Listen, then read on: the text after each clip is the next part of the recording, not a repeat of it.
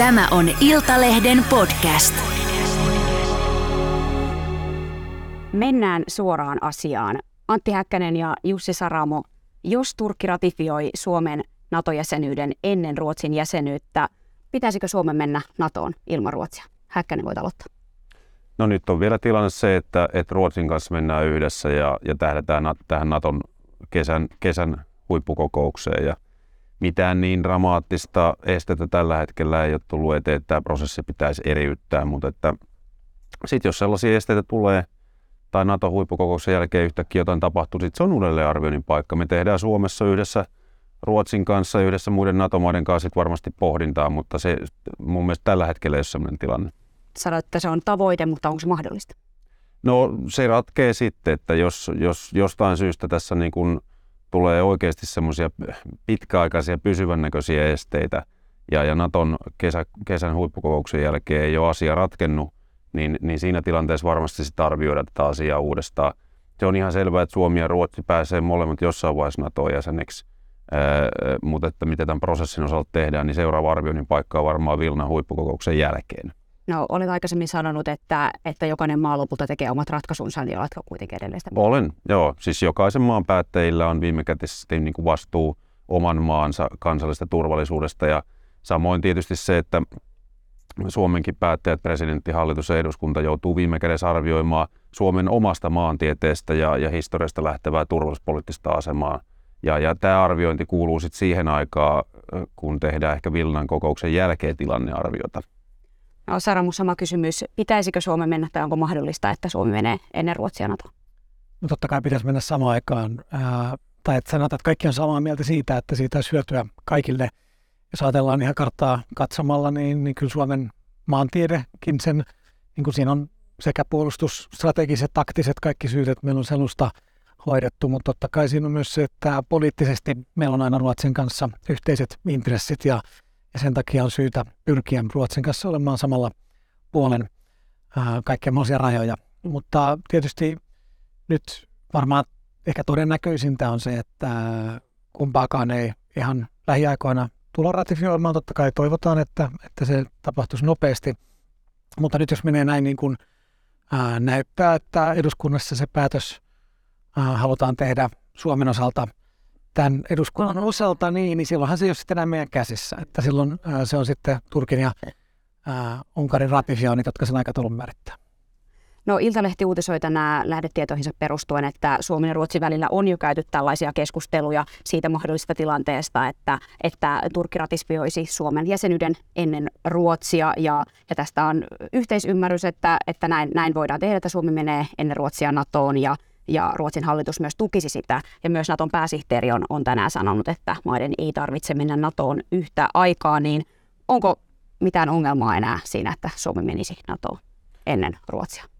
No ensinnäkään mulle ei ole tällaista tietoa toimitettu sinänsä ja en, en tiedä mikä, mikä pitää paikkaansa, mutta kuuluu ihan normaali ulkopolitiikan niin kuin tavanomaiseen toimintatapaan, että jokainen maa varautuu erilaisiin skenaarioihin meillä on Ruotsin kanssa erittäin avoin hyvä dialogi.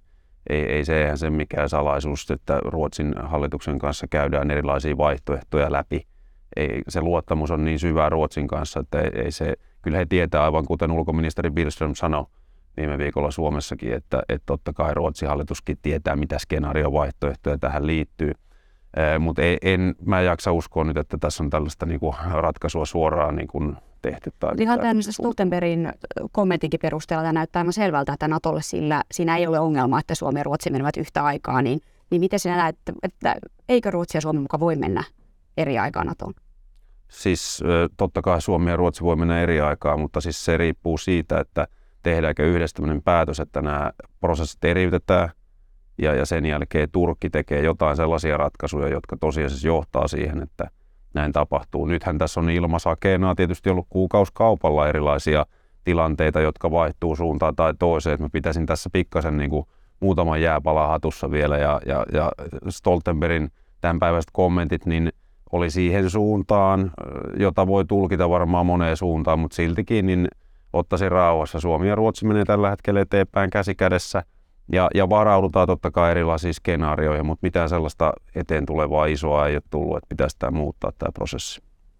No mitä Saramon, mitä ongelmia näet siinä, tai mikä on se suurin ongelma, miksi Suomi ja Ruotsi eivät voisi mennä eri enää nyt tässä vaiheessa tämmöistä keskustelua on nyt käyty jo, jo pitkään ja kommentteja on kuultu?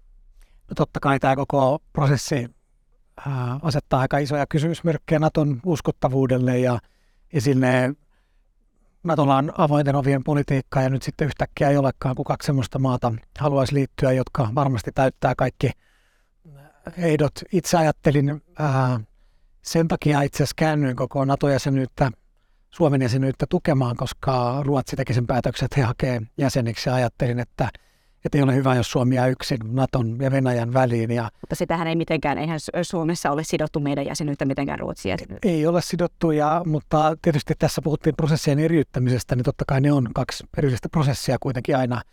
Ja nyt sitten, jos meidän eduskunta sen päätöksen lyö lukkoon ennen tota, Turkkia ja Unkaria, niin, niin silloinhan se aikataulu tulee sitten suoraan sen Turkin ja Unkarin ratifiointen perusteella, että eihän me siinä, siinä vaiheessa sitten enää, enää voida tehdä sitä harkintaa. Et itse olisin pitänyt järkevämpänä niin, että me oltaisiin odotettu, että kaikki on ratifioinut, koska sitä nopeammin me ei kuitenkaan jäseniksi tulla ja sitten sen jälkeen arvioitu, katsottu Ruotsin kanssa ja Naton kanssa yhdessä, miten toimitaan, mutta tässä nyt toimitaan toisin ja tätä ei ehkä pidä minusta nyt ylidramatisoida, että uskon, että tämä aikataulu nyt ihmiset on vähän turhaakin ja tuntuu, että mediakin hädissään, että eihän meitä Suomea nyt ää, lähiaikoina mikään uhkaa ja varmaan tätä pystyttäisiin monillakin tavoilla. Suomi siis menee NATOon heti, kun ratifioinnit ovat tulleet. Onko tilanne on? No pääministeri taisi sanoa kyselytunnilla viikonloppuna, että se on ihan tuntien kysymys. Itse en usko, että se nyt ihan niin nopeasti tapahtuisi, mutta käytännössä se ei ole sitten enää meidän käsissä kuitenkaan.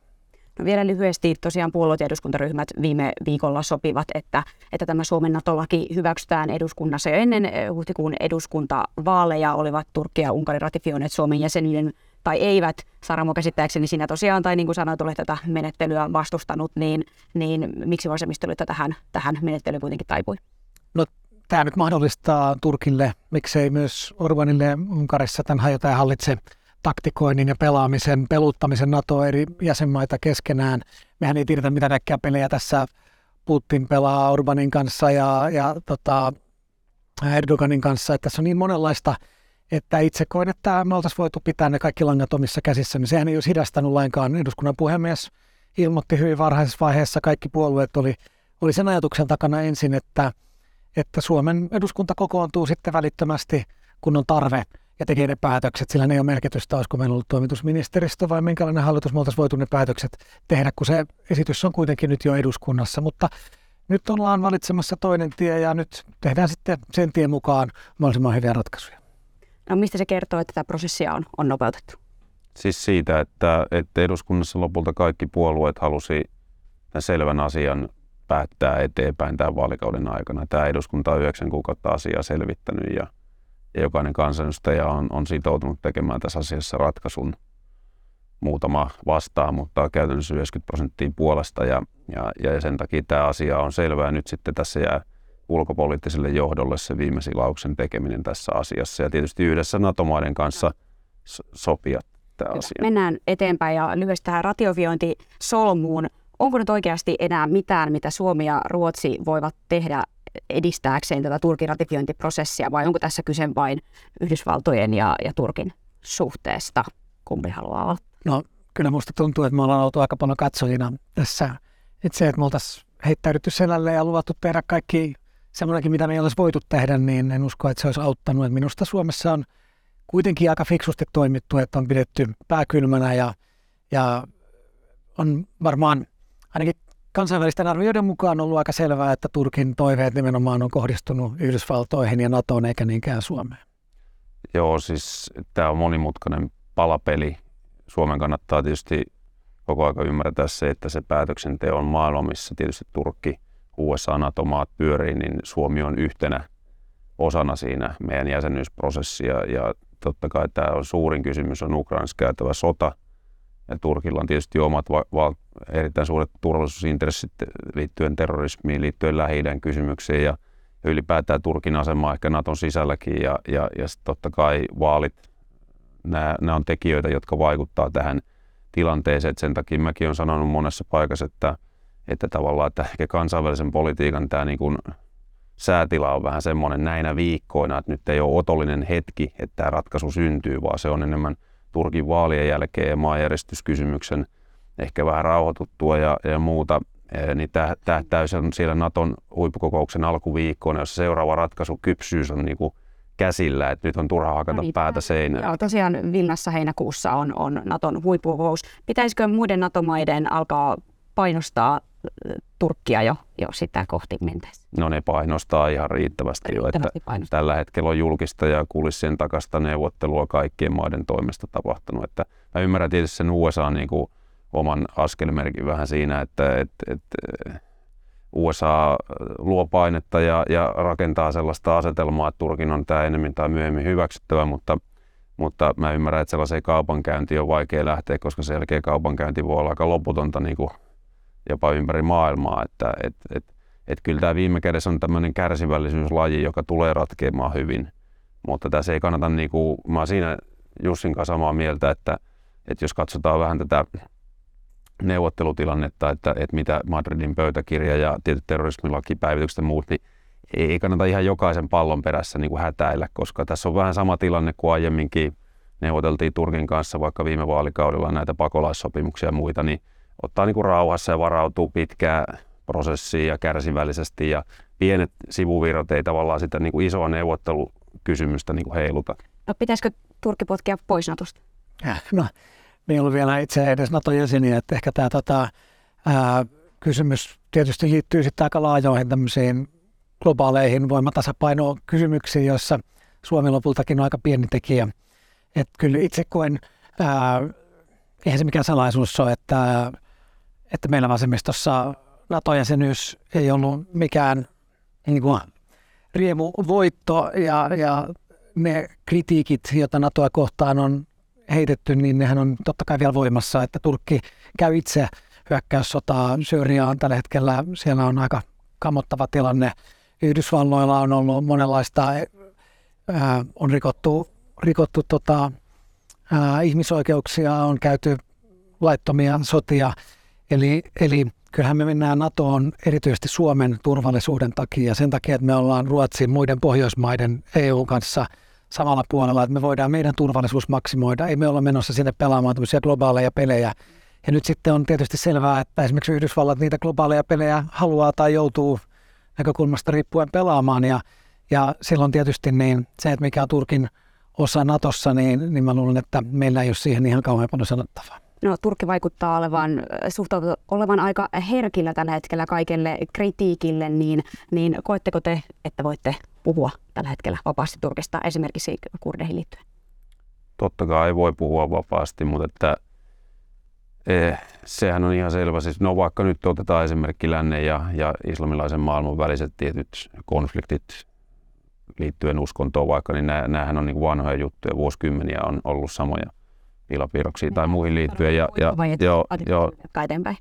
Et voitko puhua tällä hetkellä vapaasti? No kyllä koen, että voin puhua, mutta huomaan, että kyllä aika monella on sordino päällä, että ei tässä niin kuin kauhean avointa yleistä keskustelua minusta ole käyty. Joo. Mennään tota, lopuksi siihen aikaan, kun Suomi todennäköisesti on Naton jäsen. Mä esitän muutaman väittämän ja vastatkaa niihin kyllä vai ei. Suomen tulisi tavoitella omaa Naton esikuntaa. Kyllä. Ei. Suomen tulisi osallistua Naton ydinaseharjoituksiin. No se ratkaistaan sitten neuvottelussa ei tällä hetkellä ota kantaa. Meidän kannattaa mennä täysvaltaisena jäsenenä ja sitten ratkaista sen jälkeen, että mennäänkö mukaan siihen. Kyllä vai ei? Suomen maaperälle ei pidä tuoda ydinaseita. Suomen tulisi suhtautua avoimesti ajatukseen siitä, että Suomeen sijoitettaisiin Naton ydinaseita. Kyllä vai? No Suomen valtion virallinen linja on, että avoimesti suhtaudutaan, mutta se on hyvin epätodennäköistä. Ei. Ja viimeisenä Suomen tulisi nostaa puolustusmenot pysyvästi kahteen prosenttiin BKTstä. Kyllä.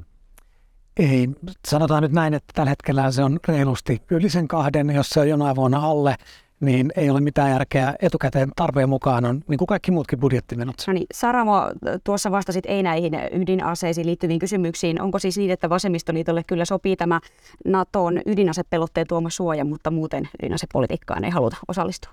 Niin, en koe, että se ydinase voimatasapainon tuominen tänne Pohjolaan lisäisi meidän turvallisuutta millään lailla. Että totta kai se ydinasepelote Yhdysvalloilla on aina kaikissa tilanteissa ja jossain määrin myös tietysti Euroopassa, niin Ranskalla ja Iso-Britanniallakin. Mutta se, että, että se jännite tuotaisiin tänne, niin, niin se kyllä varmasti vähentäisi meidän turvallisuutta. Että jos ydinsota tulee, niin silloin siinä on kyllä pelkkiä häviä. Niin, mutta onko ydinase kuitenkin tärkeä pelota? No varmaan se on niin kuin tässä globaalissa pelissä se on, mutta jos me ajatellaan Suomelle se ei kyllä siinä mielessä ole, että, että meidän Sanotaan, että meillähän ei ole tällä hetkellä pelkoa edes tämmöisestä konventionaalisesta perinteisestä sodankäynnistä, mutta Natonhan ollaan nyt liittymässä sen takia, että nähdään, että joskus tulevaisuudessa kauempana meillä voisi semmoinen pelko olla. Ja sitä vastaan me ollaan varustauduttu tosi hyvin. Ja mitä tulee sitten ydinsotaan, niin, niin te pitää tehdä kaikki sen eteen, että se ei syty. Hei, kiitos paljon. Tänään meillä loppuu aika tähän ja palataan taas ensi viikolla.